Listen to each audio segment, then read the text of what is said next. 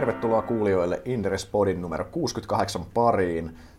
Meillä on podiaiheena tänään jälleen kerran koronakriisi. Tämä on niin sanottu koronapodi Vol 3. Täällä studiossa paikan päällä pitkästä aikaa Sauli ja Juha. tota, hypätään taas suoraan asiaan. Meillä on edellisestä koronapodista puolitoista kuukautta. Puolestoista kuukaudessa osakkeet on noussut noin 10 prosenttia. Se rajuin nousupiikki oli nähty jo silloin, mutta nyt ollaan edelleen jatkettu nousutrendillä. Aletaan käymään läpi, mitä tässä puolestoista kuukaudessa on tapahtunut siellä alla olevissa fundamenteissa.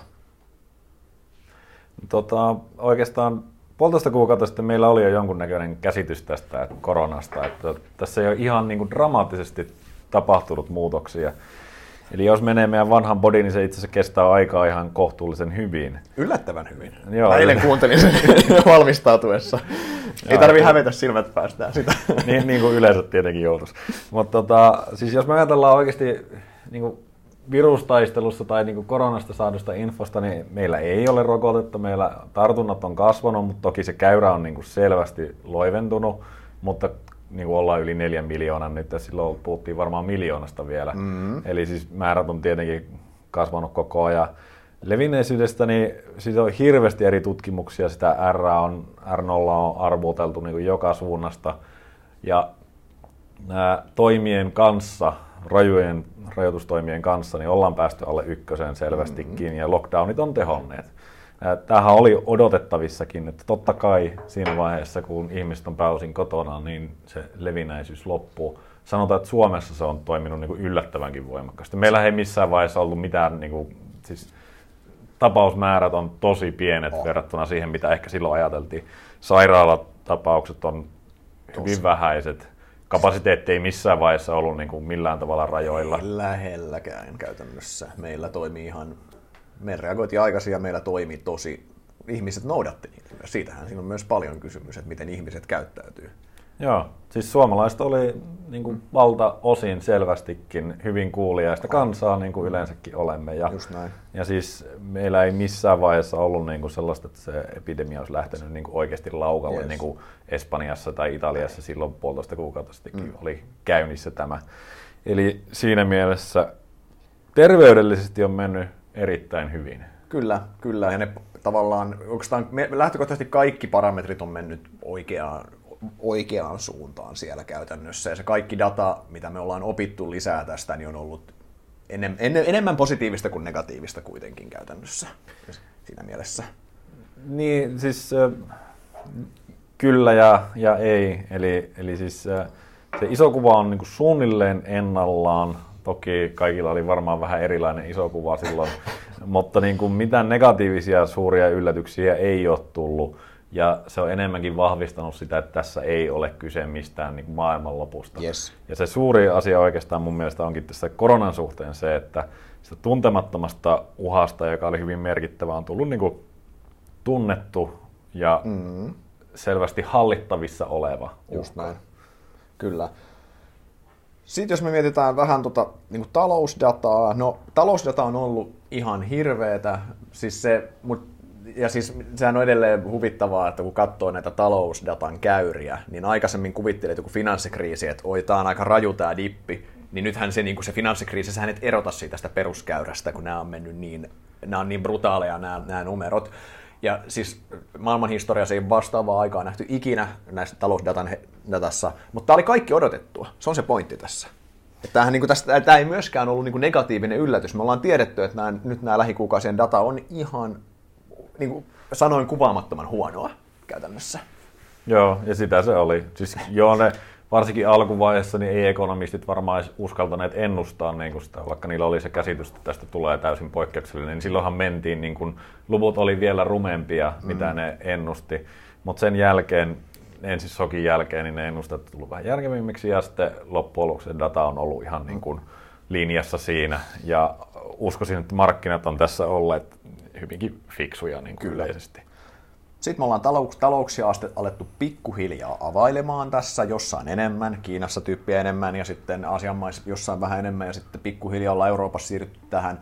Ää, talousdatoja, vielä on tähän talouksien avaamiseen, on, nyt on liian aikaista vielä sanoa siitä mitään hirveän konkreettista, mutta ehkä siinäkin ne ensimmäiset merkit avautumisista on ollut varovaisen positiivisia, mutta toki tässä pitää laittaa iso disclaimer perään, koska me, nythän me vasta päästään happotestaamaan tätä avautumista Euroopassa ja länsimaissa ylipäänsä käytännössä. Joo, ja kyllähän toimet on vielä niin kuin Euroopassa pääosin hyvin varovaisia. On. Eli niin kuin Suomessa just mietitään, että tänään nyt on taas koululaiset koulussa, niin sehän nyt ei taloutta varsinaisesti tue, mutta on se niin kuin askel tietenkin siihen suuntaan. Kirjastoihin päästään, sekä ei vissiin taloutta kyllä tue. ei, mutta kuitenkin niin kuin Joo, joo, pa- mutta- pa- paluuta normaaliin Kyllä, on kyllä. havaittavissa, mutta eihän meillä niin kuin ole siitä, että se taloudellinen aktiviteetti olisi merkittävässä määrin palannut, niin missään muualla kuin Kiinassa sitä dataa, ja sielläkin kuitenkin vähän niin kuin varovaisesti se on tapahtunut. Ei sielläkään ole V-muotoista elvytystä Ei, ja Kiina- elpymistä. Just näin, ja Kiinassa edelleen se keskusjohtoisuus. Ja keskusjohtoisuudesta johtuen ja sitten heidän kon- talouden kontrolli, poikkeuksellisesta kontrollikyvystä johtuen, niin se Kiinan, mitä, mitä Kiina pystyykään tekemään, niin sen soveltaminen suoraan länsimaihin on se ei niin kuin hirveän luotettavaa ajatella se niin, koska se länsimaissa voi mennä hyvin eri tavalla kuin siellä, johtuen, koska meillä ei ole keskusjohtoista taloutta. Joo, ja sitten onhan meillä kuitenkin niin kuin Etelä-Korea on ollut koko ajan tässä semmoinen eh, esimerkkimaa, että Malli miten hyvin tämä niin. saa hallittua, mm. niin siellähän kuitenkin jouduttiin ottamaan nyt takapakkia, kun siis eh, tuli yhtäkkiä tartuntapiikki, joka ilmeisesti oli aika lailla niin kuin yhteen supertartuttajan liitynnäinen, mutta siis se vaan, että tämä on tosi herkkää. Siis jos yksi vastuuttomasti käyttäytyvä kansalainen voi periaatteessa tartuttaa tosi monen ja aiheuttaa sen, että se lähtee uudelleen, niin, mm-hmm. niin sen kaikki ymmärtää, että tässä on tosi hankala sanoa, että joo, että ei tässä enää mitään hätää ole. Ja edelleenhän se niin kuin, täys palautuminen normaaliin on tosi kaukana, eli meillä ei ole yleisötapahtumia todennäköisesti koko kesänä, mahdollisesti koko vuonna siis isossa mittakaavassa. Ei, joo, ei, ei missään nimessä. Me just, just, tota, just pohdittiin, pohdittiin tuossa, että saa nähdä pääsee pikkujoulujen aikana ja syökerhoihin vielä. Että esimerkkinä ei saa nähdä, että, kun, että saa nähdä, muista festareissa ei ole kysymys siitä, onko festareita tänä kesänä, vaan kysymys, että onko niitä ensi kesänä. No joo, tällä, tällä kesänähän käytännössä kaikki on peruttu Juu, juu, tollasta. juu. Ja, ja siis, no en tiedä, varmaan niin kuin, no, mitä luulet, pelataanko lätkää katsojille niin kuin syksyllä? Vaikeet on, vaikeet on. Niin. Vaike, vaike, vaikeeta on. Sitten kyllä, sit, sit kyllä on suomalaisten selkäranka kovilla siinä vaiheessa, kun ei pääse jääkiekkoa katsomaan. Mutta mut joo, tota, sitten jos talousdatan jälkeen mietitään vielä tota, sitä talousdataa, ää, mihin ää, läheisesti liittyy myös elvytys, valti, valtioiden, niin kuin puhutaan ennen kaikkea valtioiden elvytystoimista, ää, siellä elvytysnappi on pidetty tiukasti pohjassa käytännössä, eli on u- uusia toimia on tehty ja on myös käytännössä ennen kaikkea on myös sanottu, että uusia toimia tehdään tarvittaessa käytännössä.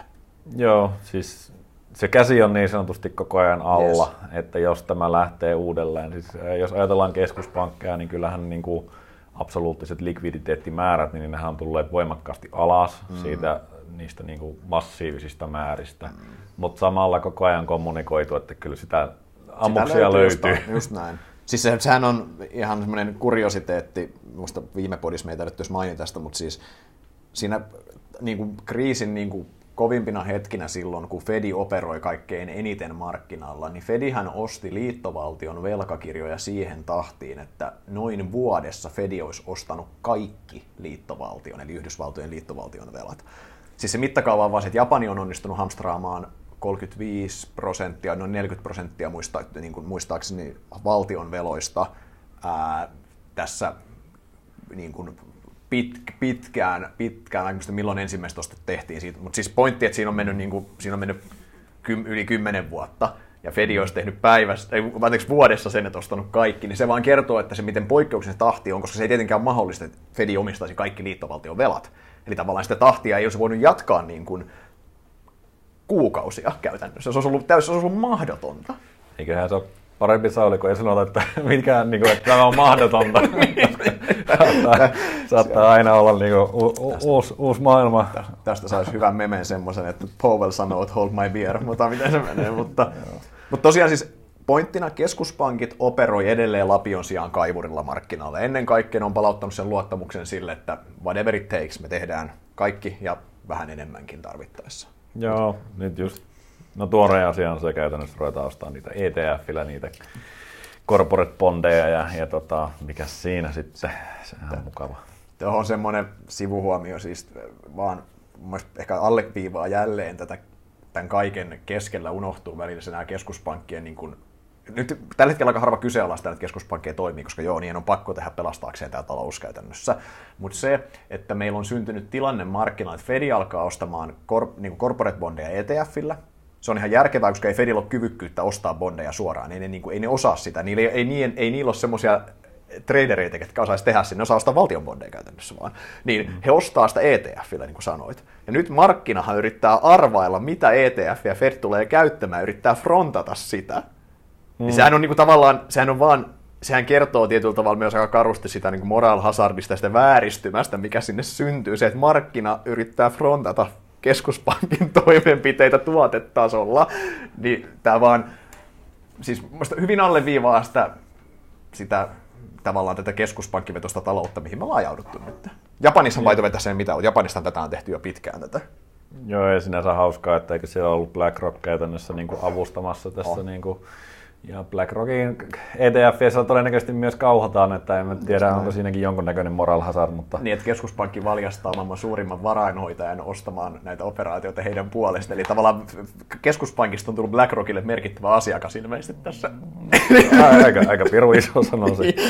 Mutta joo, jos he vedetään yhteen mitä tässä on tapahtunut tässä, ennen kuin mennään tuonne tuloskauteen ja muuhun, niin Eli siis, ää, no muista tiivisti tosi hyvin to, mitä sä sanoit, eli siis tuntemattomasta uhasta on tullut tunnettu riski, ja me osataan enemmän elää sen asian kanssa, me osataan pikkusen suunnitella sitä jo, ja ne pahimmat skenaariot terveydellisesti on poistunut pöydältä. Meillä oli kuitenkin iso epävarmuus, mikä se kuolleisuusaste on todellisuudessa, kaikki tämä. Me ollaan opittu paljon lisää käytännössä, ja kun opitaan lisää, niin tässä tapauksessa se tieto lisää tuskaa ei pidä itse asiassa paikkaansa, vaan tässä vaiheessa on itse asiassa toisinpäin jossain määrin. Erityisesti markkinoille, jotka siis tietenkin vihaa yes. niin kuin tuntemattomia uhkia. Unknown unknowns on niin kuin se kaikista ikävin, ja sitähän tuossa niin kuin hinnoiteltiin aika lailla katastrofiskenaariota myös siihen, ja sitä niin kuin elpymiseen ei silloin uskottu kauheasti, kun oltiin mm. ihan pohjilla. Kyllä. Mutta nyt taas niin optimismia löytyy muille jakaa. Just näin. Sitten tosiaan nyt taloudellisia tuhoja on ainakin toistaiseksi pystytty rajaamaan, mutta se on se isoin kysymys ja nähtäväksi, kuinka paljon niitä tosiaan tulee vielä. Puhutaan siitä kohta lisää. Ja sitten se, että keskuspankit ja valtiot on tiukasti all in edelleen asian suhteen käytännössä elvyttämässä. Joo, ehkä voisi valtioihin lisätä, niin kuin, onhan, niin kuin, kun katsoo Jenkkien uutta velkaa, niin kyllä se Fedille riittää ostettavaa ja, ja sitten samalla niin kuin, alijäämää ja muuta. Onhan niin kuin, siinä näkee sitä mittakaavaa, mitä on oikeasti tehty. Että Suomen valtio on ihan Tämä on ihan karkkiraha, tämä on ihan karkkiraha, mitä täällä pyöritään. Joo, niin kuin noi, no niin, tänä aamuna tuli ilmeisesti siitä yritystukipaketista uutta tietoa, mutta eihän sekin niin kuin, todella pientä verrattuna. Niin, niin, kyllä, verrattuna siihen, että se kunnon vasukalla laitetaan sitä rahaa tuolla menemään. Mutta tota, jos me katsotaan sitä tuloskautta, ensimmäisen kvartaalin tulokset on nyt takana. Sinänsä vaikka se nyt ei hirveästi kerrokaan tästä nykyhetkestä, niin, nykyhetkestä, niin tota, Euroopassa tulokset tuli alas noin 25 prosenttia, ja Yhdysvalloissa karkeasti puolet, tässä semmoinen 10-15 prosenttia on tullut tulokset alas. Tota, mitä saattelet noista numeroista? No onhan ne tietenkin todella brutaaleja Tuossa on tietenkin tärkeä huomioida, että Eurooppa ei ole niin paljon huonompi mitä Yhdysvallat tässä tilanteessa, että tännehän se tuli ennen ja Yhdysvalloissa yes. se Q1 vaikutus on vielä pieni. Totta kai sitten kun ajatellaan globaaleja yhtiöitä, mitä esimerkiksi SP500 on tietenkin aika paljon täynnä, niin siinä näkyy sitten sitä Kiinaa. Toki sama Euroopassakin, mutta ei kannata nyt ajatella, että Yhdysvallat olisi selvinnyt niin massiivisen paljon paremmin tästä kuin Eurooppa. Mutta tota, jos ajattelee niin kuin noin perinteisin opein, niin tuloskasvun pitäisi korreloida aikanaan osakekurssien kanssa, ja tällä hetkellä sitä ei tee. Totta kai, kun huomioidaan aiempi lasku, niin se korrelaatio on olemassa, mutta mm. kyllä niin kuin markkinat tällä hetkellä on aika optimistisia siitä, että tämä elpyy nopeasti, tulos, tai suunta kääntyy ainakin. Just noin. Sehän mikä, tota, kun on Suomen tuloksia tässä seurannut, niin siis meillähän olisi Suomessa ollut ihan mielettömän hyvä tuloskausi ilman koronaa. Joo. Oikeasti. Siis meidän tulokset on ollut kautta linjan, niin kuin, ei kautta linjan, mutta meillä on tulokset ollut odotettu pelättyä parempia. Ja just se, miten hyvin firmoilla on mennyt se tammi-helmikuu. Siis oikeasti? Joo, siis äh, ihan noin yleisesti niin selvästikin talouskasvu oli, silloin puhuttiin tämmöistä vihreistä, vihreistä versoista ennen kuin korona iski läpi ja, ja selvästikin ne oli niin kuin kukkinut aika hyvinkin oh. siellä. Kysyntätilanne oli oikein hyvä ja globaali talous rullasi eteenpäin ja selvästi niin kuin kauppasodan sopimiset ja muut niin oli aiheuttanut semmoista tiettyä, Kyllä. tiettyä niin kuin kysynnän vahvistumista ihan globaalissa taloudessa. Kustan, kustannusinflaatio ei edelleenkään ollut niin kuin pilaamassa näitä juhlia kuitenkaan siinä. Joo, ei siis, jos katsoo oikeasti, niin kuin, miten nuo yhtiöt on kommentoinut, niin vaikuttaa, että meillä olisi ollut erittäin, erittäin siis meillä olisi ollut, niin kuin, meillä meillä olisi ollut niin kuin yksi parhaista vuoden aloituksista niin pitkään kuin, niin kuin minä muistan käytännössä. Mut, mutta valitettavasti tuli tämmöinen korona, ja tämä on aina vähän puhua, että koro, excluding korona, tai niin kuin on korona-oikaistusta asioista, se on vähän älyllisesti epärehellistä. Mutta joo, tota, jos mennään tuohon markkinaan, S&P 500, tämä maailman, maailman osakemarkkinan pääindeksi niin sanotusti, merkittävä osa, niin antaa, antaa erittäin hyvän kuvan siitä, mihin tämä globaali pääomamarkkina kehittyy, on noussut voimakkaasti pohjilta. Me ollaan tullut pohjilta 30 pinnaa nyt Suunnilleen ylös joo. tällä hetkellä. Ää, me ollaan molemmat sunkaan siitä yleensä samaa mieltä, että pääsääntöisesti nämä maailman isoimmat indeksit on aika tehokkaasti hinnoiteltuja. S&P 500 on aika ison joukon kollektiivinen mielipide, ja se joukko on yleensä oikeassa kuitenkin. Niin mä ajateltiin tämän takia, koska me, me ajateltiin lähestyä tätä tällä kertaa sen kautta, että mitä toi kertoo meille, toi pisteluku käytännössä? Eli mitä se markkina, mikä sen, mikä sen kollektiivisen viisauden mielipide tässä tällä hetkellä on? Mitä, mitkä ne taustaoletukset siellä on? Se on tietenkin hankala sanoa kokonaisuudessaan, mutta ehkä ensimmäisenä mitä tuosta, niin se on yksi asia, että ollaan tultu 30 pinnaa sitä pohjalta alas, äh, anteeksi ylös, mutta meillä on tietenkin niin kuin, huipuista ollaan vielä jonkin verran SP500 jäljessä. Ja tässä on ensimmäinen sellainen niin kuin, kokonaisuuden kannalta oleellinen, että ehkä kannattaisi katsoa siihen, että mitä sitä niin kuin, eh, mikä se taso on suhteessa aiempaan. Ja se on selvää tässä vaiheessa, että me nähtiin, tai markkina ylireagoi siihen koronan uhkaan niin kuin, eh, silloin, kun meillä oli tämä pahin romahdus, joka oli kaikista nopein tässä nykyhistoriassa. Mutta tällä hetkellähän se selvästi odottaa, että, että elpyminen on suhteellisen nopeaa. Ja V-muotoinen elpyminen on varmaankin se, mikä on niin kuin monissa ää, papereissa niin kuin markkinan indikoima tällä hetkellä, vaikka ekonomistit puhuu U-muotoisesta elpymisestä. Ja sitten toinen asia on tietenkin se, että niin kuin markkinathan tottelee likviditeettiä niin kuin nopeimmalla mm-hmm. aikavälillä, että, että se, se purskaus niin kuin näkyy tuolla hyvin nopeasti. Ja sitten mm-hmm. toisaalta se, että nollakorko maailma, että mitä me puhuttiin varmaan puolitoista kuukautta sittenkin, niin voi olla, että tulee tinahinnoittelu takaisin. Niin kuin se on mahdollista, koska nollakorot on niin kuin nyt Yhdysvalloissakin virallinen linja. Niin se monissa yhtiöissä tuli todella kyllä, nopeasti. Kyllä. Ja Tina, niille kuulijoille, ketkä ei edellistä podia kuunnellut, niin Tina tarkoittaa there is no alternative. Eli käytännössä osakkeet on se ainoa vaihtoehto sijoittaa, koska, nolla, koska korkotuotot on viety keskuspankkien toimesta pois pöydältä.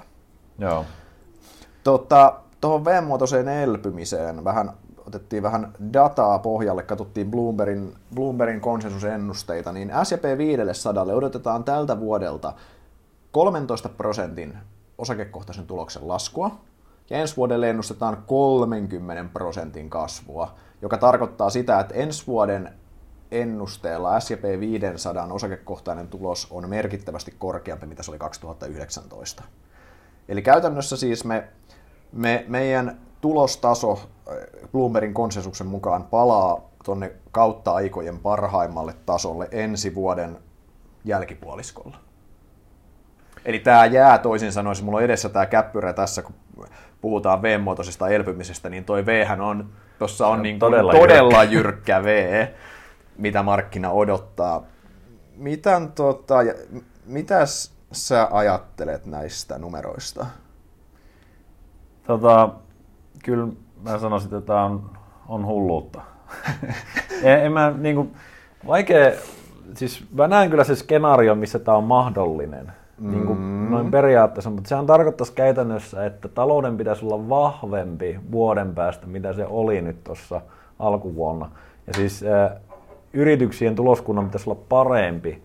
Ja mun on vaan vaikea nähdä se, että vaikka me niinku elvyttäisiin sataprosenttisesti tästä iskusta, että se nyt sitten vielä lähtisi siitä paremmaksi. Mm. Ja e, niin varsinkin siis laajamittaisesti. Mä ymmärrän, että SP500 on nykyään todella isoja komponentteja, jotka jyrää tuolla Amazonin tulos hyvin todennäköisesti on ensi vuonna isompi kuin mitä se on tänä vuonna ja niin edelleen. Kyllä. Mutta se, että laajamittaisesti Yhdysvaltain yritykset tekis parempia tuloksia tai enemmän tulosta ensi vuonna tähän aikaan kuin mitä ne odotettiin tekevän aikavana, niin en, en kyllä pysty ymmärtämään. Siis jotenkin jo, mullakin siis ihan ennen kuin mennään noihin, niin kuin, noihin ihan konkreettisiin niin kuin, ajureihin siellä alla, niin kyllä mä niin jotenkin, mä kans haastan tuota ajatusta siinä mielessä, että tämä historiallisen jyrkkä, jyrkkä taantuma, äk, täys totaalinen äkkipysähys talouteen, ja tästä selvittäisi näin kuivin jaloin, että taas oikeasti vaan muutaman kvartaalin dippi tähän corporate Amerikan tuloksiin, ja sitten taas bileet jatkuu, et, et, niin kuin tavallaan historiassa aina ennen taantumista niin se elpymiskäyrä tuloksiin on ollut paljon, paljon, paljon, paljon loivempi kuitenkin. Niin mm. tämä on niin kuin jotenkin, tämä siis ihan niin kuin on vaan jotenkin, että et meillä, meillä, meillä on niin iso osa globaalista kapasiteetista kiinni käytännössä, globaalista taloudesta kiinni, että se, se, meille tulee niin kuin ihan mieletön, mieletön tähän talouden tuotantoon, ihan mieletön tappio käytännössä menetettynä tuotantona. Meillä tulee ihan älytön tappio tässä niin toisen kvartaalin ja näkyy osittain ensimmäisen kvartaalin todennäköisesti, et, ja todennäköisesti se jatkuu vielä loppuvuoteen. Mä, mä niin näen, että se ei voisi olla vaikuttamatta yritysten tuloksiin, koska yritysten tuloksista BKT menee kuitenkin jossain määrin niin kuin käsi kädessä ainakin pitäisi mennä. Joo, ja siis kun niin kuin mä tosiaan allekirjoitan sen, että jotkut yritykset, vahvat, tulee jyräämään tässä eteenpäin ja tulee tekemään ensi vuonna paremmat tulokset edelleen ja mm-hmm. sillä on niin kuin elpymistä, mutta kaikki sektorit ei tule olemaan, niin kuin, ne ei voi palata käytännössä. siis ei, ei matkustaminen, niin mä en sano, etteikö se elpys, mutta että me oltaisiin samoissa määrissä vaikka lentomatkustamisessa, mitä me oltiin niin kuin vuoden alussa ei, tai ennen koronaa, niin ei se niin kuin ole realistista. Ei. Ja se, ja ei, ei, ei se ole myöskään realistista monella muulla niin kuin harkinnanvaraisella kulutuksella, tai sitten me ollaan jaettu niin kuin setelirahaa pikkusen enemmänkin, koska... Silloin pitää siirtää setelirahas pilkkua melkein mm, käytännössä, siis, koska se tulonmenetys on niin iso. Kun mietitään oikeasti, tuota, siis, että miten hankala on palata sataprosenttisesti kokonaisuudessaan tuosta, ja mennä siitä sitten vielä ylikin tässä niin periaatteessa, mutta jos ajatellaan, että, että, että finanssikriisissäkin PKT laski vain 4,3 prosenttia. Tämä on upeaa, että nykyään saa käyttää valtiosarjokka keskeytä, mutta sä sanoit, että vaan 4,3 prosenttia, mikä oli niin kuin, tämän niin kuin, nykyhistorian niin kuin brutaalein ja pahin romahdus, ja nyt se on vaan 4,3. Niin. Mutta mut siis käytännössä koko ajan niin kuin aktiviteettitaso oli vähintään 95 yes. omalla tavallaan. Ja sit nyt se tippuu niin kuin hyvin todennäköisesti alle 90 prosentin niin kuin joksikin aikaa. Saattaa olla kuukausitasolla paljon suurempikin se romahdus.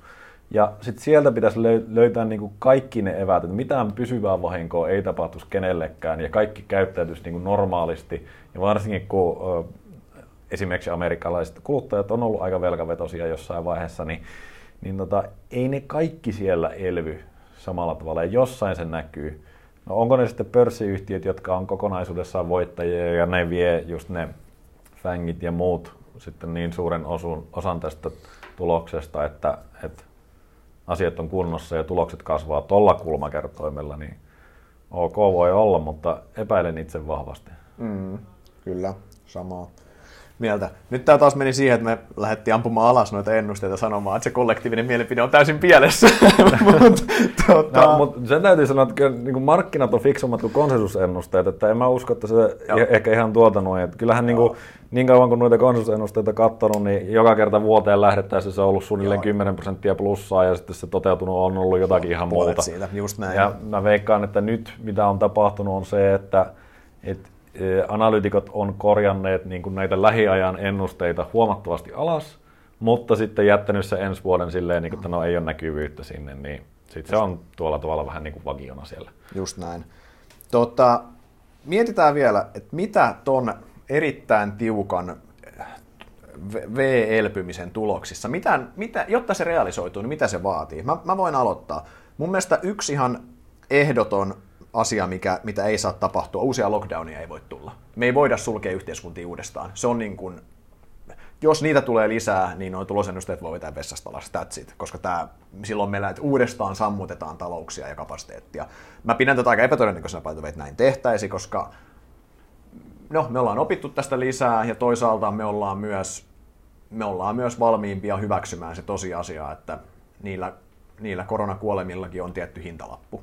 Tai siis niin kuin niiden välttämisellä on tietty hintalappu. Me puhuttiin tästä viimeksikin, mutta eihän niin kuin, et, et, niin brutaalita se kuulostaa, niin kyllähän näillekin hintalappu, hintalappu pitää laittaa, koska se, jos kuolemat minimoidaan täysin pistämällä talous kiinni, niin me tuhotaan talous, mikä taas tuo muita erittäin negatiivisia lieveilmiöitä. Ja se, Joo, ja se tuo mukanaan myös kuolemia ja yes. inhimillistä kärsimystä. 90-luvun lama suomalaisille hyvä muistutus, että miten, miten tavallaan tuhoisaa jälkeä sekin voi tehdä.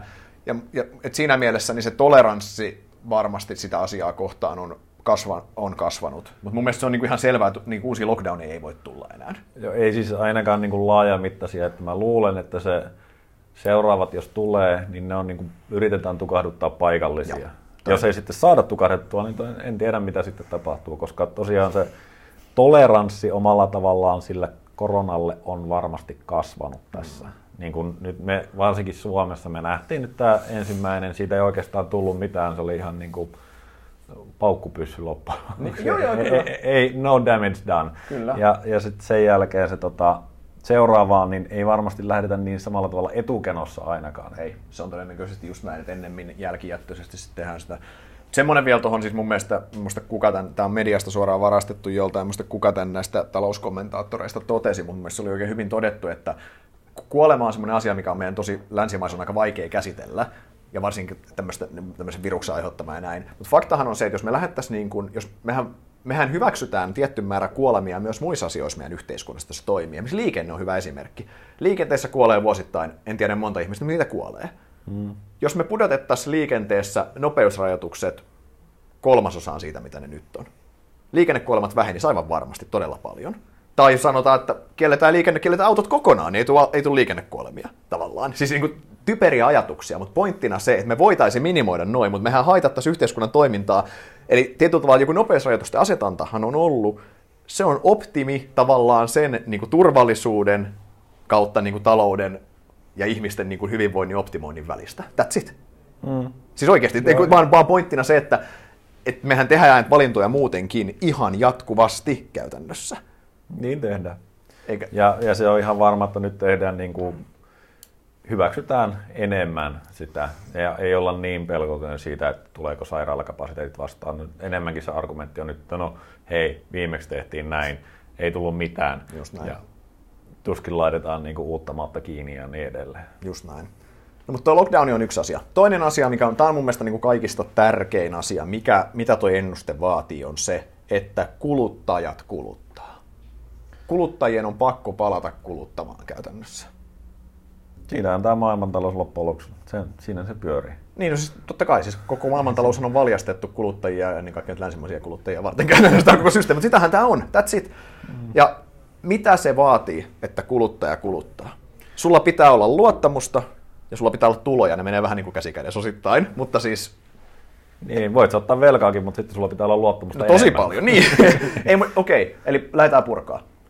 Sun työpaikan pitää säilyä Eli nämä massalomautukset ei saa muuttua massatyöttömyydeksi. Mun mielestä tämä on niin kuin se asian ydin. Jos nämä alkaa muuttumaan irtisanoutumisiksi, tämä on miksi hyvä indikaattori Suomessa seurata pörssiyhtiöiden raportointia. Alkaako lomautukset muuttumaan irtisanoutumisiksi? Jos alkaa, se on huono juttu. Joo, siitä se niin kuin negatiivinen spiraali voi lähteä rullaamaan. Ja toi niin kuin on oikeasti tosi kriittinen sen V-muotoisen elpymisen kannalta, mitä nyt sitten mahdollisesti hinnoitellaan osakemarkkinoille, varsinkin Yhdysvalloissa. Jos me nähdään, että, että jos ajatellaan sitä elpymistä, mistä mä aiemmin, että 100 prosenttia pitäisi elpyä, niin kattokaa niitä työttömyystilastoja ja miettikää, millä kulmakertoimella pitäisi nousta sen työllisyyden. Uusia työpaikkoja pitäisi syntyä, että se V-muotoinen olisi niin kuin mahdollinen ja se 100 prosentin niin kuin elpyminen olisi mahdollinen. Ja se ei kestä sitä, että tulee niin kuin massa irtisanomisia ei. siihen. Ei. Ja Suomessa tosiaan kun lomautukset on lähtökohtaisesti 90 päivää ää, mahdollista tehdä niin kuin yhdellä kierroksella, niin jos tulee uusia kierroksia, niin sekin kertoo jo jotakin. Yes. Niin kuin, jos uudet YT-neuvottelukierrokset tulee, niin se tarkoittaa, että tämä ei ole sellainen asia, mikä menee nopeasti ohi. Mm. Ja tiety, joo, just näin. Siis mun mielestä se, että, että vaikka se työpaikka säilyy, niin mun on, mä voin olla täysin väärässä, mun on vaan vaikea kuvitella. Tämä on ollut aika tra- traumaattinen kokemus monille kuitenkin. Tämä on ollut siis iso shokki. Tämä on ollut itse kenellekin niin traumaattinen kokemus. Siis, niin se, että sä palaisit saman tien vanhoihin tottumuksiin, että sä et miksi nostaisi säästämisastetta yhtään, että hei nyt mä haluan, että mulla on enemmän puskuria, jos tämä tulee, tämä mun työpaikka. Mä olin kuitenkin äsken lomautettuna, mitä jos tämä tulee uudestaan. Se, että sä et niin kuin yhtään leikkaisi sitä sun tätä harkinnanvaraista kulutustasi, nostaisi säästämisastettasi, mun mielestä ottaen huomioon, miten traumatisoiva tämä kriisi on ollut, niin mun on, niin kuin, mun on vaikea nähdä, että näin ei kävisi. Tai se, että puhumattakaan, että hei, nyt on oikea aika vetää kulutusluottoja ja hakea niin kuin, sillä jotain, jotain mm. niin kuin, krääsää, mitä mä en välttämättä edes tarvittaisi silleen, että... Niin ja taas niin kuin mun mielestä, mä ehkä palaan koko ajan tähän 100 prosenttiin, koska se mun mielestä jossain määrin kuvaa sitä vaan, minkälainen se pitäisi olla se voiman. Mutta mun tuntuva, tai tässä tuttava piirissä on sellaisia henkilöitä, jotka eivät varmasti palaa niin kuin normaaliin. Ne on riskiryhmässä terveydellisesti tai sitten ne on riskiryhmässä taloudellisesti. Ja niillä ei ole niin kuin mahdollisuutta palata siihen 100 prosenttiin mm-hmm. takaisin, vaan ne tulee 80-90 prosenttisesti mukaan. Ne kyllä niin kuin elää elämäänsä, mutta ei se ole sellainen, mitä se oli aiemmin, niin kuin lyhyellä aikavälillä ainakaan. Niin se vaan tällainen ryhmä varmasti on, vaikka jotkut sanoisivat, että koronalla ei ole mitään vaikutusta mihinkään ja tuhlaisi tuolla niin kuin kauheammin, niin e, osa ihmisistä suhtautuu varmasti siihen terveydelliseenkin riskiin niin kuin aivan eri tavalla. Just näin, tuosta täysin samaa mieltä. Mutta jos me tavallaan taas, että et miksi, miksi me uskotaan tavallaan, että markkina uskoo tähän tiukkaan vehen ja siihen, että historia, tästä tulee historian jyrkin, mutta samalla historian lyhyin taantuma, niin käytännössähän se markkina siinä tapauksessa uskoo erittäin paljon siihen, että nämä valtion ja keskuspankkien elvytystoimet on riittävät. Niin siis, ne paikkaa sen reijän niin siitä näin. taloudesta just ja, ja sen jälkeen kun ne kuluttajat on kunnossa niin. ja työpaikat on olemassa, niin sitten se rullaa niin. taas. Et jos mietitään tavallaan tämmöinen yksinkertainen esimerkki, yritän piirtää tämän mun hienon kuvan päästäni teille kuulijoille tässä puheen välityksellä, eli sulla on tämmöinen rotko ja sen yli on mennyt silta aikaisemmin. Se silta kuvastaa reaalitaloutta. Nyt se silta on romahtanut koronan myötä. Niin valtiot ja keskuspankit on tullut lapioinut sen rotkon täyteen seteleitä, ja nyt sä voit sitten rullata siitä yli tavallaan, siitä, siitä sen setelivuoren päältä käytännössä. Ja kunnes tavallaan korona tämä kriisi menee ohi, jolloin talous pääsee palaamaan normaaliin. Ja markkinahan luottaa tähän, että sinne on lapioitu riittävästi rahaa, jolloin tietyllä tavalla se reaali, tämä, tämä massiivinen tuotannon menetys, tämä tuhansien tuhansien miljardien tuotannon menetys, mikä meillä tulee rea- yksityisellä, tai no ihan koko talousjärjestelmässä, mutta yksityisellä mm. puolella ennen kaikkea, niin sehän siirretään tässä valtioiden taseisiin. Tai no keskuspankkien taseisiin, mutta ne on jossain määrin sama asia anyway käytännössä. Niin, valtioiden velathan kasvaa tässä tietenkin massiivista määrää. Että tämä on niin yksi asia, mikä hyvin paljon vaikuttaa siihen, että se voi se elpyminen tulla sieltä täydellisesti, jos sitten valtio pistää niitä elvyttäviä projekteja niin kuin oikeita kulutusta liikkeelle. Nythän tosiaan ollaan oltu niin defensiivisiä tässä, mm-hmm. eli paikattu sitä, lapioitu sinne niin kuin seteleitä sinne mm-hmm. kuoppaan. Nyt pitäisi ruveta niin rakentamaan omalla tavallaan sitä uutta nousua ja tekemään vaikka niitä infrahankkeita, mistä ollaan aiemminkin puhuttu. Tunnin juna. Mutta tästähän ollaan oikeasti niin kuin oltu tosi nihkeitä. Ainakin niin mitä minä olen kuullut niin Suomen hallituksen suusta, niin niin ei, ei, ei täällä ole halua ottaa lisää velkaa sen päälle, mitä tämä joka tapauksessa jo maksaa. Niin. Niin, tämä on, tää on taas sitten jo... Siis... riippuu keneltä, niin kuin ehkä keskusta on mikä ja muuta silleen, että lapioidaan lisää, mutta, mutta kuitenkin... Tunnin juna Helsingistä Sevettijärvelle. se on tota...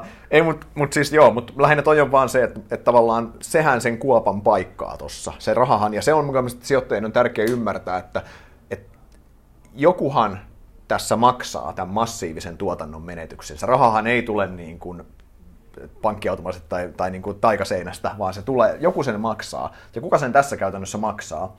Jos se menee valtioiden taseisiin käytännössä, sen velkapuolelle velat kasvaa, niin tulevat sukupolvet käytännössä rahoittaa sen.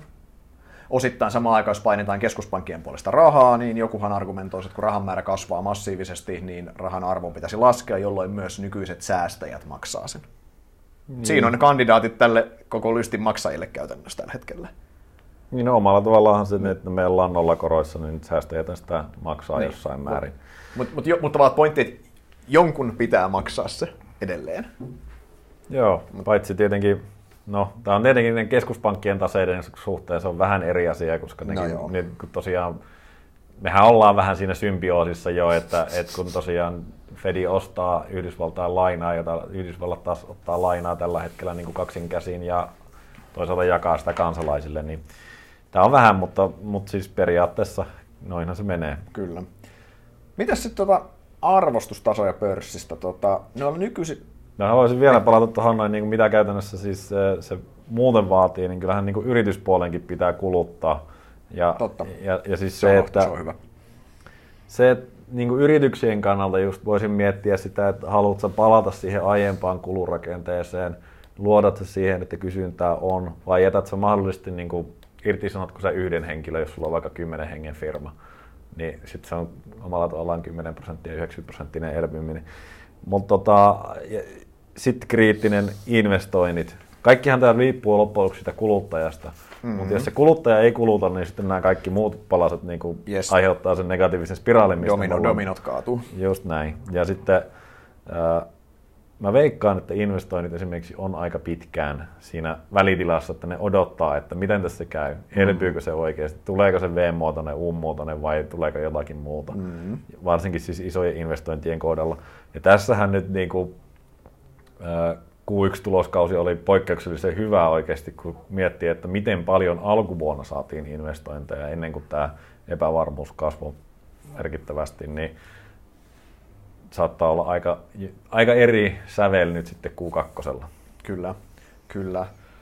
Tota, semmoinen yksi, yksi tuohon nyt itsekin lisään yhden pointin, pointin vielä tuohon itse asiassa sen verran, että siis nämä oli kaikki niin kuin negatiivisia tekijöitä, mitkä siihen tulosennusteet, ei negatiivisesti, nämä on niin kuin, että näiden pitää toteutua, että tulosennusteet tulee läpi, niin yksi semmoinen selvä positiivinen ajuri tulosennusteisiin on totta kai se, että marginaalithan saa tukea. Raaka-aineet on romahtanut käytännössä ja palkkainflaation pitäisi loistaa poissaolollaan, kun sulla on muut työttömyydet menee toiseen suuntaan. Niin käytännössä näe, että, että se kustannuspuolen, se, margin, se huippumarginaalien ylläpitäminen tai se, sen se on niin kuin vähän helpompaa kuitenkin tämän niin Jos sulla on kysyntää. Yes, niin joo, joo, joo, se kaikki on kysynnässä. Se on ihan sama, mikä se sun, niin. nämä asiat, jos ei kukaan osta niitä tuotteita, se on sama, mikä se valmistuskustannus on. Mutta tämä marginaalipaine, mistä oli ehkä nousukauden tuossa loppupuolella oli viitteitä kuitenkin, että sinne tulee painetta koko ajan enemmän, mikä on ihan tyypillistä, mm. niin ne, ne paineet poistuu, että se on vaan tärkeä huomioida siellä alla.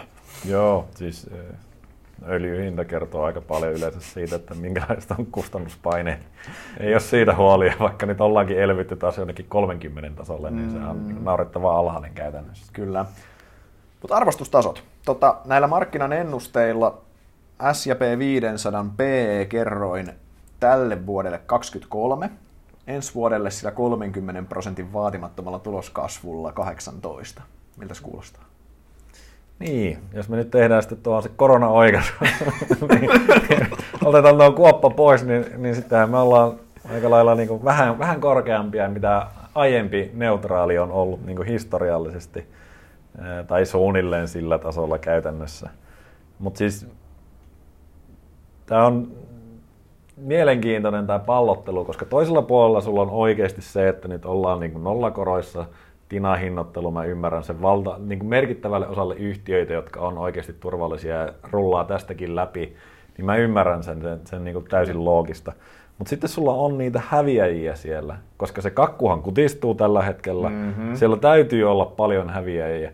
Ja hinnoitellaanko me nyt niihin sitten se V-muotoinen niin kuin elpyminen. Niihin, keltä se Amazoni vaikka varastaa sen markkinan. niin, niin, koska ei se tule takaisin sieltä. niin, niin, molemmat ne ei voi, toi, nyt on hyvä, molemmat ei voi voittaa, koska absoluuttinen kakku supistuu, niin tavallaan sekä Stockman että Amazoni ei voi voittaa, jos Amazoni vie sitä, no, tai, tai Macy's tai whatever, mutta ei ne niin kuin, että sekä Amazon että se tavarataloskenttä, molemmat ei voita, kun kakku supistuu, vaan toinen vaan voittaa silloin. Niin. Ja silloinhan, se on niin kuin, silloinhan se ei ole edes nollasumma peli itse asiassa. Ei niin, ja siis kun mä, mä vaan yritän hahmottaa sitä, että mikä on se oikeasti, miten me nyt hinnoitellaan riskiä tässä? koska mä ymmärrän sen nollakoron tosiaan. Periaatteessa arvostustason pitäisi olla, niin kuin, tai hyväksyttävä arvostustaso on noussut. Mutta samalla niin ei se nyt massiiviset ne korot ollut aikaisemminkaan. Meillä oli aika paljon sitä niin kuin, tinahinnattelua. Ja sit, nyt meillä on kuitenkin edelleen oikeasti merkittävä riski siitä, että miten meidän talous tulee kehittymään tässä, minkälainen se elpyminen on. Niin kyllä no, mulle kuulostaa aika korkealta mm. noin tasot. Tai kuulostaa todella korkealta itse asiassa, mutta, mutta mä oon tottunut siihen, että mulle yleensäkin SP5 se arvostustasot on aika korkeita. Kyllä. Siis tavallaan mulla siis just toi, että mä katson ensi, ensi vuoden P18 nolla korot ja kaikkea, niin ihan niin kuin voin katsoa sormien läpi sen. Sitten mä rupean miettimään, wait a minute, ensi vuonna all time high tuloksena, ensi vuoden tulosennuste on selvästi korkeampi, mitä viime vuoden tulos oli. Sitten mä alan miettimään tavallaan, että noilla oletuksilla, ja se on silti, se 18 on aika korkea se PE, niin mm-hmm. tämä on se yhtälö, mikä, mikä ei tee tuosta erityisen, erityisen houkuttelevaa, houkuttelevaa itselle valitettavasti, että ei toi niinku, siis sinänsä jos sama Euroopan puolesta otetaan toi, otetaan toi sama, niin Euroopassa, no, tai tilannehan on taas hyvin erilainen. Tämän vuoden, tämän vuoden PE on, on 18 ja ensi vuosi 14. Ja 14 on siis, meillähän ei paljon nollakorko, tai vaikka meillä on nollakorkoympäristö, niin meillähän ei tämmöistä teeris no alternatiivinnoittelua todellakaan voimissaan. Toki Eurooppa on näyttänyt tältä ikuisuuden. Niin. Meidän tämän hetken tulostaso on heikko, mutta ensi vuonna sitten tulee parempi. Tätä on ollut siis eurokriisistä asti. Niin, ja Euroopassa ne arvostusot on, se rakenne on hyvin, niin kuin, jos karusti nyt sanottaisiin, niin Yhdysvalloissa on ne uuden maailman voittajat. Ja... Meillä on ne vanhan maailman voittajat. niin, niin siis pankkisektori. Vaikka pankkisektori. Sehän muuten niin kuin tällä hetkellä kuitenkin Yhdysvalloissakin se murheenkryyni, että oh. ne on tullut sielläkin alas. Ja... Se nollakorko tekee, tekee rumaa jälkeä myös siellä. Joo, mutta jos me mietitään sitten niin FANG-osakkeita, jotka nyt on yksi näistä äh, kirjainyhdistelmistä, jotka hyvin toimii, niin meillä on Facebook, ATH, Amazon selvästi yli niin kuin kaikkia aikoja huippuja aikaisemmin, Apple lähellä ATH, Netflix ATH, Google lähellä ATH ja sitten niin Microsoft on näitä isompi, niin se on käytännössä ATH ja tai ainakin joitakin noista. Joo, joo, joo, mutta siis ja Tesla taas on niinku siellä lähellä jotain. Ja... Nvidia on lähtenyt elpymään. Siis nuo isot tekkijätit on kaikki elpynyt jo tavallaan. Niin, ei ihme, että Nasdaqilla menee hyvin. Et siellä ei ole niitä jarruja sitten samalla tavallaan kuin SP500, niin siellä on noin huiput.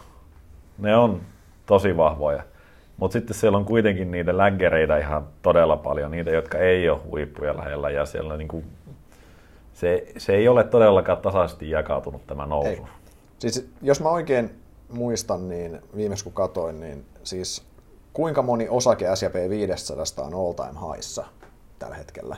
Se luku taisi olla, tai anteeksi, anteeksi ei all time highs, mutta yli sen, anteeksi, yli sen koronakriisiä edeltävän huipun. Se luku taisi olla 20 prosenttia.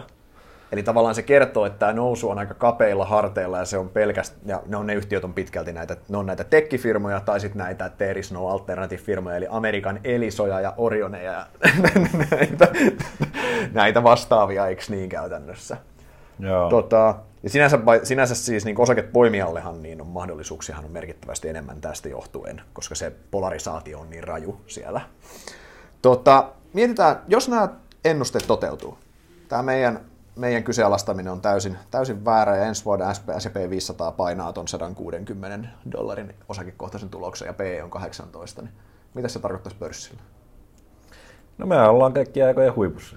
Mun mielestä se on ihan selvä. Selvä homma. Jos me ollaan vuo, vuo, mennään tästä reilu vuosi eteenpäin, tilanne, että me nähdään, että se all-time high-tulos tulee sieltä ja ollaan all-time high-tulos tahdissa jo, niin ei, ei, ei, se silloin se, niin kuin, ei se silloin se tavallaan se rollin 12 kuukauden tuloksesta laskettu PE ole 20. Ei tietenkään, vaan se on jotain, no mitä nyt 22 välissä. No korot on nollissa, se tukee sitä. Meidän pörssi on noussut nykytasosta varmaan en mä tiedä, 20 pinnaa, jotain tämmöistä. Ihan, niin kuin, ihan reippaasti, niin. ihan hyvin on noustu kuitenkin joo, joo, edelleen. Joo, Mun se on niin kuin ihan, ollaan musta aika selkeäkin, että jos toi, no, tolla.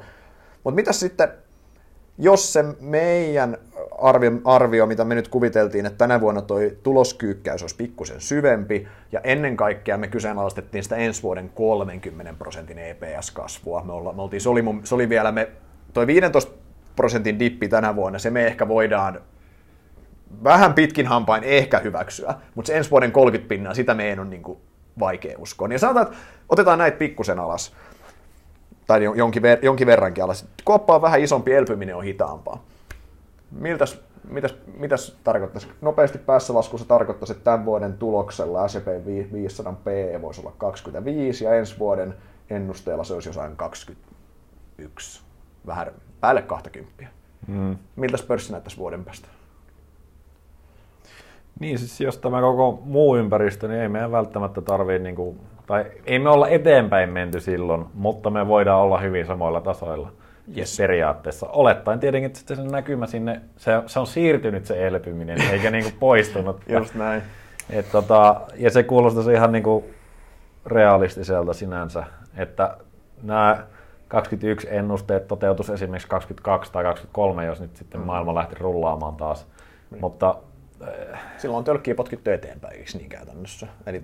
Just näin. Eli sille, se, e, mikä tässä niin vähän häiritsee on kuitenkin se, että on aika optimihinnoiteltu siinä mielessä, että se ei ole niin kuin sitä riskiä, että tämä elpyminen ei olekaan ollenkaan. Tulee niitä pysyviä vaurioita, yes. siis työttömyys jää pidemmäksi aikaa korkealle, kuluttaja ei kuluta. Niin, kuin, niin, niin nämä riskit on aika heikosti hinnoiteltu. Ei josta siis... Buffettin kuuluisaa turomarginaalia. Sitä, sitä, sitä ei ole S&P 500 analyytikot ottanut huomioon tässä. Sitä ei ole. Ja onhan tämä sinänsä vähän hassu, että, että niin kuin, nythän retail-sijoittajat, siis yksityissijoittajat on, on tota, ollut ostolaidella näissä dipeissä sekä Yhdysvalloissa että, että niin kuin Helsingissä. Ja sitten esimerkiksi Buffett on sanonut, että no, ei, ei tässä ollut oikein ostettavaa.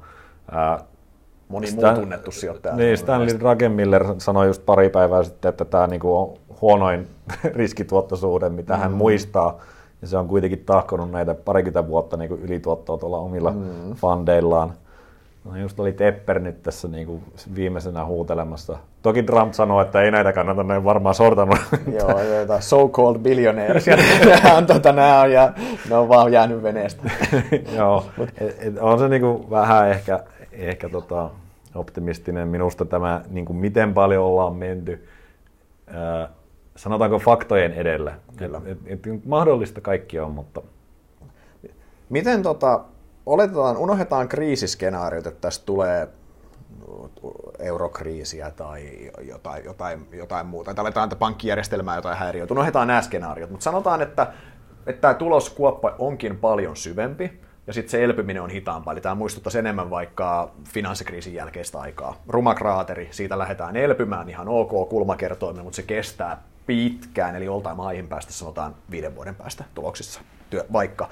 Ää, näetkö koska meillä on nollakorko maailma, niin näetkö että pörssi tuossa skenaariossa korjaisi oleellisesti alaspäin? Jos oletetaan, että näistä niin isoista riskeistä mikään ei laukea ja se ei ole se triggeri, mikä painaa osakkeet alas. Kyllä mä tuossa skenaariossa varmasti me käytäisiin nykyistä alempana, mutta tulisiko meille joku iso romahdus, niin en mä oikeastaan tiedä miksi. Koska se, että, että se niin kun, sulla pitäisi mennä luottamus siihen tulevaan. Yes. Ja mehän ollaan koko ajan tässä hinnoittelemassa sitä, että jos me nyt mennään puoli vuotta eteenpäin, katsotaan, että jumalauta, eihän täällä nyt mitään V-muotoista elpymistä ollut, mutta kyllä tuo U näyttää realistista, eli puolen vuoden päästä taas on niin Just se. näin, me ollaan... Matkasta Joo, ja me ollaan otettu se kärsimys sisään jo tavallaan siinä. niin, niin, niin joku ehkä menettää sinne uskonsa, mutta niin kuin, jos iso kuva on edelleen toi, niin, niin mistäpä sinä osakkeista siirryt niin kuin niin, koska pois. there is no alternative, niin kuin niin. ne sanoo. Kun sä ne riskit tuosta kertaa nyt otit pois, mutta täytyy sanoa, että on tässä niin kuin, hyvin mielenkiintoinen rahapoliittinen jakso edessä, koska nyt ollaan vedetty tosiaan todella rajulla kädellä tuota elvytystä. Mm-hmm. Meillä on tietenkin tämä, tämä niin kuin lockdownhan on, on niin kuin hyvin deflatorinen tapahtuma, eli deflaatio nostaa päätään, sitä sä yrität kompensoida. Mutta miten sitten sen jälkeen oikeasti se on narulla kävelyä se, että sä pystyt pitämään talouden rullaamassa ilman sitten kuitenkaan inflaatiota, jos se kulutus tulee sieltä yhtäkkiä mm. takaisin, niin se voi olla aika mielenkiintoinen. Ja sitten toisaalta sä mm. haluat tietenkin se deflaatio edelleen välttää viimeisen asti. Kyllä. Niin, äh, aika, en haluaisi olla keskuspankkien johtaja siinä niin kuin, tuota narulla kävelyä tekemässä. Toi, toi on hankala ja sitten nämä on ehkä nämä, niin nämä riskit, me varmaan näistä voitaisiin tehdä ihan oma, oma podi näistäkin, mutta siis kyllähän se, että tosiaan just, että kun nyt kun valtiot ja keskuspankit on tehnyt tämmöisen epäpyhän avioliiton käytännössä tässä koronakriisissä, niin just se, että pysyykö valtion näpit erossa sitä printeristä vai ratkaistaanko jatkossa kaikki ongelmat sillä, mikä taas tarkoittaa, että me oltaisiin tämmöisessä jonkunlaisessa modern monetary theorissa. Ää, meillä on olemassa tähän liittyen ihan, aku, ihan akuutisti myös niin kuin Euroopan tulevaisuus. Meillä on Mm. Löytyykö solidarisuutta, löytyykö keskuspankilta mandaattia rahoittaa Italiaa, kenen velat ampuu katosta läpi tällä hetkellä. Italian velat alkaa oikeasti kriisissä mahdollisesti saavuttaa tilanteen, missä on oikeasti kestämättömällä tasolla. Tai jos ne oli aikaisemmin, Mark, Markkinhan sanoi by the way 2012 jo, että Italian velka on kestämätön. Sitten keskuspankki sanoi, että shut up, teillä ei ole äänioikeutta. Ja sitten velat on jatkanut kasvua ja nyt niin räjähtää seuraavalle tasolle, joka on tavallaan Siis mm. silloin niin, tavallaan, että tavallaan Italia alkaa olla tilanteessa, missä muiden on pakko beilaassa käytännössä, jos ei tavallaan, eli tämäkin taas liittyy tuohon samaan, mitä osittain sanoit, että tämä keskuspankkien rooli ja navigointi tulevina vuosina tulee olemaan mm, nuorella tanssimista. Joo, ja se yksi iso asia mun mielestä tuossa elpymisessä on se, että kun ne valtioiden velat tulee nyt nousemaan, teki keskuspankki niille ihan mitä vaan, oli nollakorot, niin muut, mutta – se on kuitenkin yleensä tarkoittanut aina hitaampaa kasvua. Aina.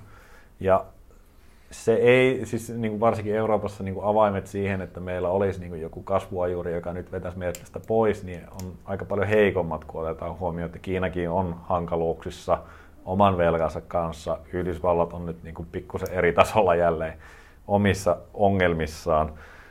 Ja niin kuin mun on vaikea nähdä sitä, että me päästäisiin niitä velkoja, jos me halutaan siis pitää vähän niin kuin sitä vanhan maailman ajattelua, että velkoja pitäisi vähän niin kuin lyhennelläkin joskus. Meidän pitäisi oikeasti nostaa verotusta ja hyvin todennäköisesti silloin nousisi niin kuin myös yritysverot, mikä ei olisi juhlan aihe osakemarkkinoille. Mutta nämä on sellaisia asioita, että näihin varmaan palataan sitten joskus palataan niihin. pidemmällä aikavälillä, että eihän tämä nyt tällä hetkellä kannata. Just, just näin. Toistaiseksi velka ei ole ongelma. Toistaiseksi ei ole, ei, ei ole, ei ole ongelma ennen kuin se sitten yhtäkkiä onkin. Mutta siihen toisessa podissa. Tota, meidän suositusjakaumasta, puhutaan siitä vähän. Me puhuttiin viime podissakin tästä, me ollaan itse jonkin verran saatu tästä edelleen palautetta. Eli tässä on vähän, otetaan dataa ensin pohjaksi. Eli kun me lähdettiin tähän kriisiin, niin meidän jakauma oli itse asiassa tosi negatiivinen. Meillä oli viisi ostosuositusta, mikä kertoo, että meidän tiimi löytää aika vähän semmoisia. Ostosuositus yleensä se, että on niinku semmoinen selkeä bargain, selkeä, selkeässä alennuksessa erittäin hyvä ostopaikka. Silloin se on yleensä tarkoittaa sitä, että analytikko ostaa myös itse sitä, itse sitä näin, käytännössä näkee ja luottaa siihen keissiin niin paljon.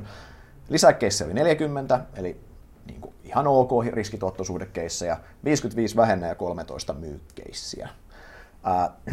Ja tota, eli se oli, se, oli, se oli hyvinkin negatiivinen jakauma. Se oli vahvasti painottunut negatiiviselle puolelle. Meillä ei historiassa monta kertaa ollut noin negatiivisena jakauma. mutta mitä nyt on tapahtunut, kun mä katson meidän jakaumaa nyt, niin meillä on ostakeisseja neljä, eli kanssa ihan muutama. Meillä on lisäkeissejä edelleen noin 40. Meillä on vähennäkeissejä pikkusen enemmän, itse asiassa meillä on myykkeissä sama määrä. Eli pointti se, että meillä on siis jakauma täysin saman näköinen nyt, mitä se oli, juu, mitä se oli juuri ennen koronakriisin lähtöä. Mitä sä ajattelet tästä? No tota, siis tässä ehkä oleellista on se, että mikä siellä sisällä on tapahtunut. Eli mehän ollaan oltu oikeastaan vuosia vähän niin kuin sitä mieltä, että isoissa yhtiöissä ei ole arvoa, ne on kalliisti hinnoiteltu.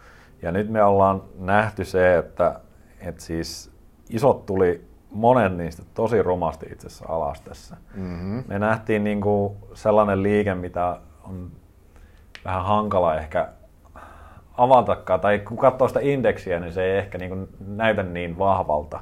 Mutta meillä on edelleen siis isoja yhtiöitä, varsin laadukkaitakin isoja yhtiöitä, todella paljon alle niiden huippujen. Ja, ja se, siellä on niin kuin tapahtunut selkeä käänne meillä. Mm-hmm. Jos ajatellaan, että isoissa yhtiöissä meillä oli helmikuussa niin kuin käytännössä yhdeksän positiivisella suosituksella ja 19 negatiivisella. 28 isointa yhtiötä tässä mukana, jos joku ei Me, osannut laskea. Niin, me, meidän, meidän seuraamista niin, isoimmat siis. Niin, niin tota, tämähän on varsin brutaali. Ja se tarkoittaisi niin kuin indeksitasolla, että meidän näkemys on tosi negatiivinen. Kyllä. Me odotetaan käytännössä indeksin laskevan, koska näiden painoarvo on siinä kuitenkin isompi. Kyllä. Niin nyt meillä on siis tämä on kääntynyt aika selvästi, tai kääntyi maaliskuussa mm-hmm. 19.9. Siis. Ja se kääntyi ympäri tavallaan. Mm. Joo, eli me nähtiin niin kuin arvoa isoissa yhtiöissä, ja nyt sitten ollaan suhteellisen tasapainossa noissa, mutta enemmän kuitenkin positiivisia 15-13. Ja niin kuin, sehän tarkoittaa, että me ollaan indeksitasolla huomattavasti positiivisempia, mm-hmm. mutta sitten taas selvästikin nähdään tuolla pienemmissä yhtiöissä enemmän ongelmatapauksia, yes. jossa ei nähdä niin kuin sitä elpymistä ehkä samalla tavalla. Mutta siis tämähän on tavallaan mun mielestä täysin loogista, koska fakta on se, että isot yhtiöt selviää tämmöisissä kriisitilanteissa yksinkertaisesti paremmin. Sulla on hajaantuneemmat asiakaskunnat, sulla on laajemmat liiketoiminnat, sulla on yleensä, siis sulla vaan on, siis, siis yleensä pienen, pienemmät yhtiöt on keskittynyt niin kuin vähempää määrä asiakkaita yksittäiseen niin kuin segmenttiin tai markkinaan käytännössä. Ne on herkempiä tämmöisille. Joo, ja siis äh, tämmöisessä tilanteessahan katseet kääntyy taseisiin. Mm-hmm. Meillä on isoilla yhtiöillä valtaosalla on erittäin vahvat taseet. Sitten siellä on tietenkin ihan eri tasolla niin kuin rahoitusmahdollisuudet. Nehän hyötyy tästä niin kuin EKPstä ja muista niin kuin ihan niin, eri tavalla. Ens, ensimmäinen suomalainen yhtiö, kenen bonde EKP osti taas Kojamo. Siis silleen vaan, pointtina, Kojamo menee, saa EKPltä ilmasta rahaa, samaan aikaan Ovaro tappelee uudelleen rahoituksensa kanssa. Ne on molemmat kiinteistösektorin yhtiöitä, pieni iso. Okei, okay, ei, ei, nyt ihan, mutta pointtina, siis to, niin kuin vaan se, että... Joo, ja siis pienyhtiöt on pankkirahoituksen varassa yes. loppujen lopuksi. Kyllä. Ja ei, ei ne niin kuin, no totta kai sä voit laittaa bondeja ulos ja ei nyt lähdetä saivartelemaan tässä, mutta siis lähtökohtaisesti ne rahoituskanavat on erilaiset. Yes. Ja isot saa halpaa rahaa edelleen. Kyllä, niin kuin, ilmasta ja, rahaa voisin no, Käytännössä ilmasta rahaa. Mm. Ja yleisesti niin kuin riskitasot on isoissa alhaisempia. Oh. Ja vieläpä se, että niin kuin, jos me katsotaan noita markkinareaktioita, niin siellä oli voimakkaampia reaktioita niin kuin monissa, missä me nähtiin, että tämä on niin kuin selvä ylireagointi. Niin kuin, mikä voi johtua siitä, että siellä on lähtenyt kansainvälisiä sijoittajia esimerkiksi vetänyt rahaa pois Suomesta.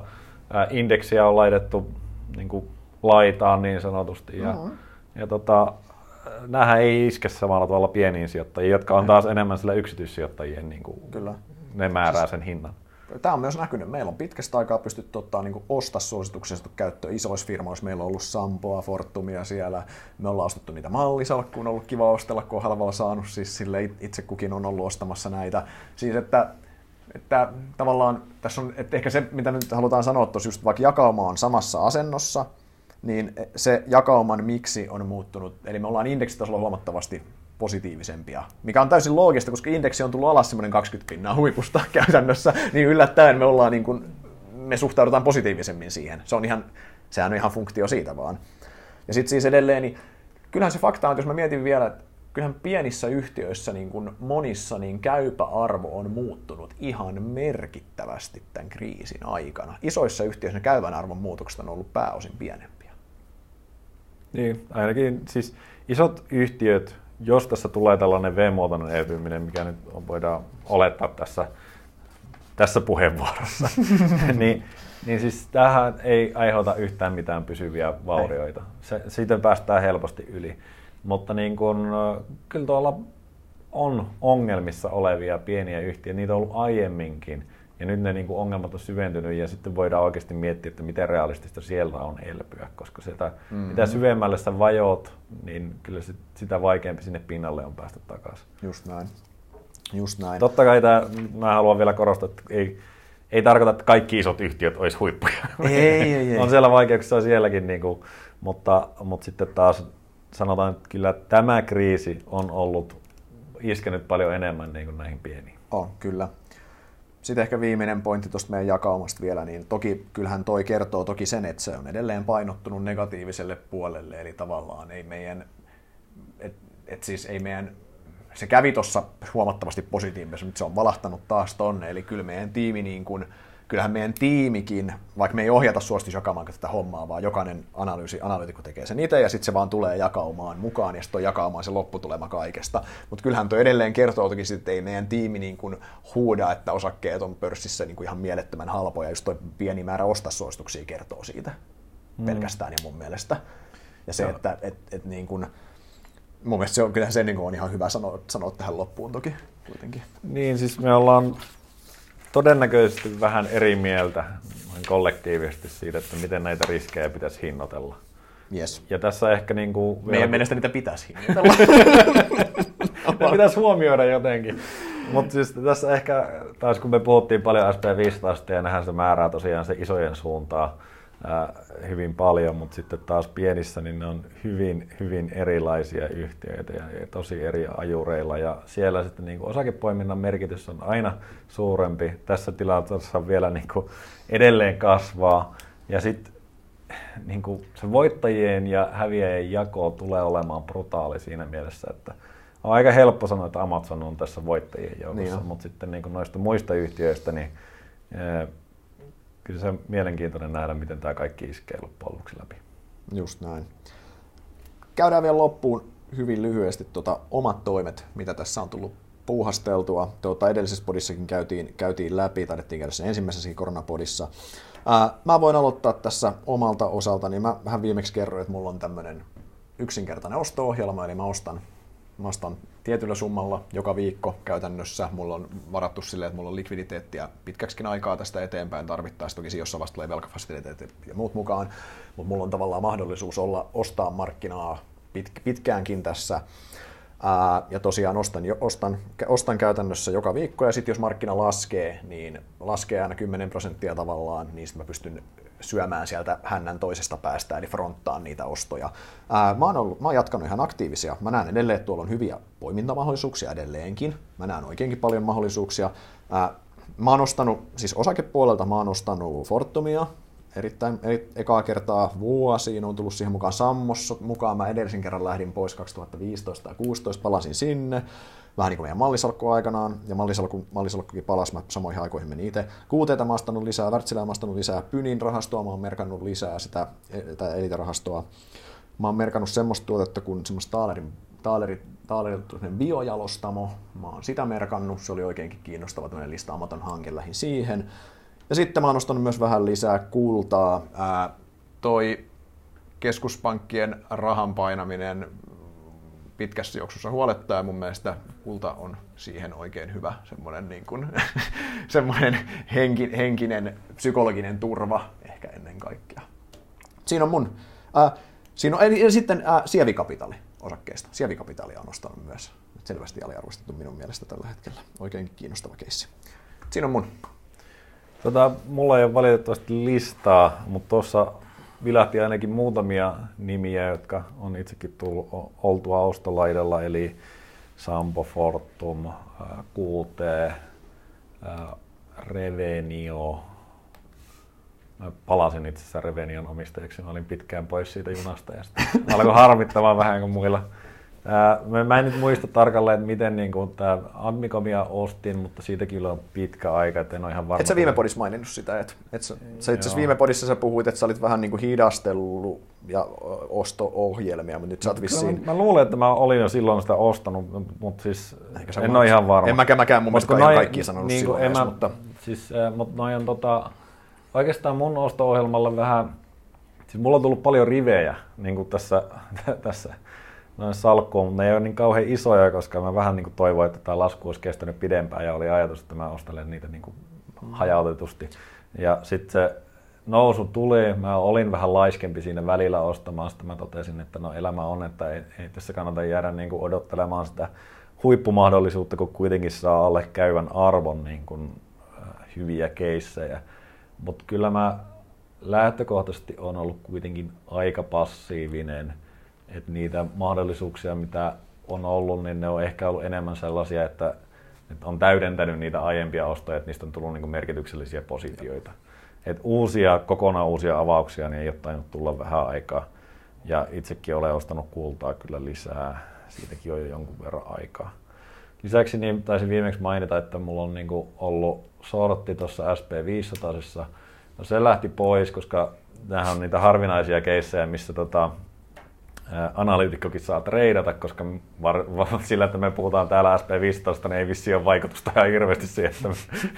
siellä, siellä ei ole interest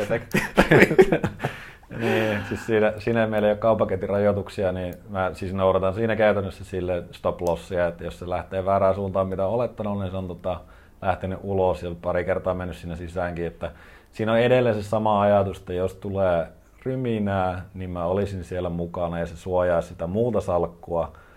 Ja tota, mä voin olla niin kuin pitkäaikaisena omistajana näissä yhtiöissä, joihin mä uskon, mutta sitten toisaalta niin markkinanäkemystä pystyn vähän pienentämään sitä, että en olisi pelkästään longina niin kuin sillä sorttipuolella. Ja se ei ole kyllä niin kuin mikään maailman fiksu idea ollut, mutta ei se itse asiassa kauhean huonokaan, koska pienet tappiot kuuluu harrastustoimintaan, että, että tota, on sieltä tullut onneksi pieniä voittojakin silloin, kun on onnistunut jossain määrin ajoituksessa, mutta sanotaan, että ehkä niin kuin salkun kokonaiskuvassa niin se on ollut semmoista pientä puhastelua, joka on ehkä häirinnyt kokonaisuutta, mutta on ollut aktiviteettia ainakin.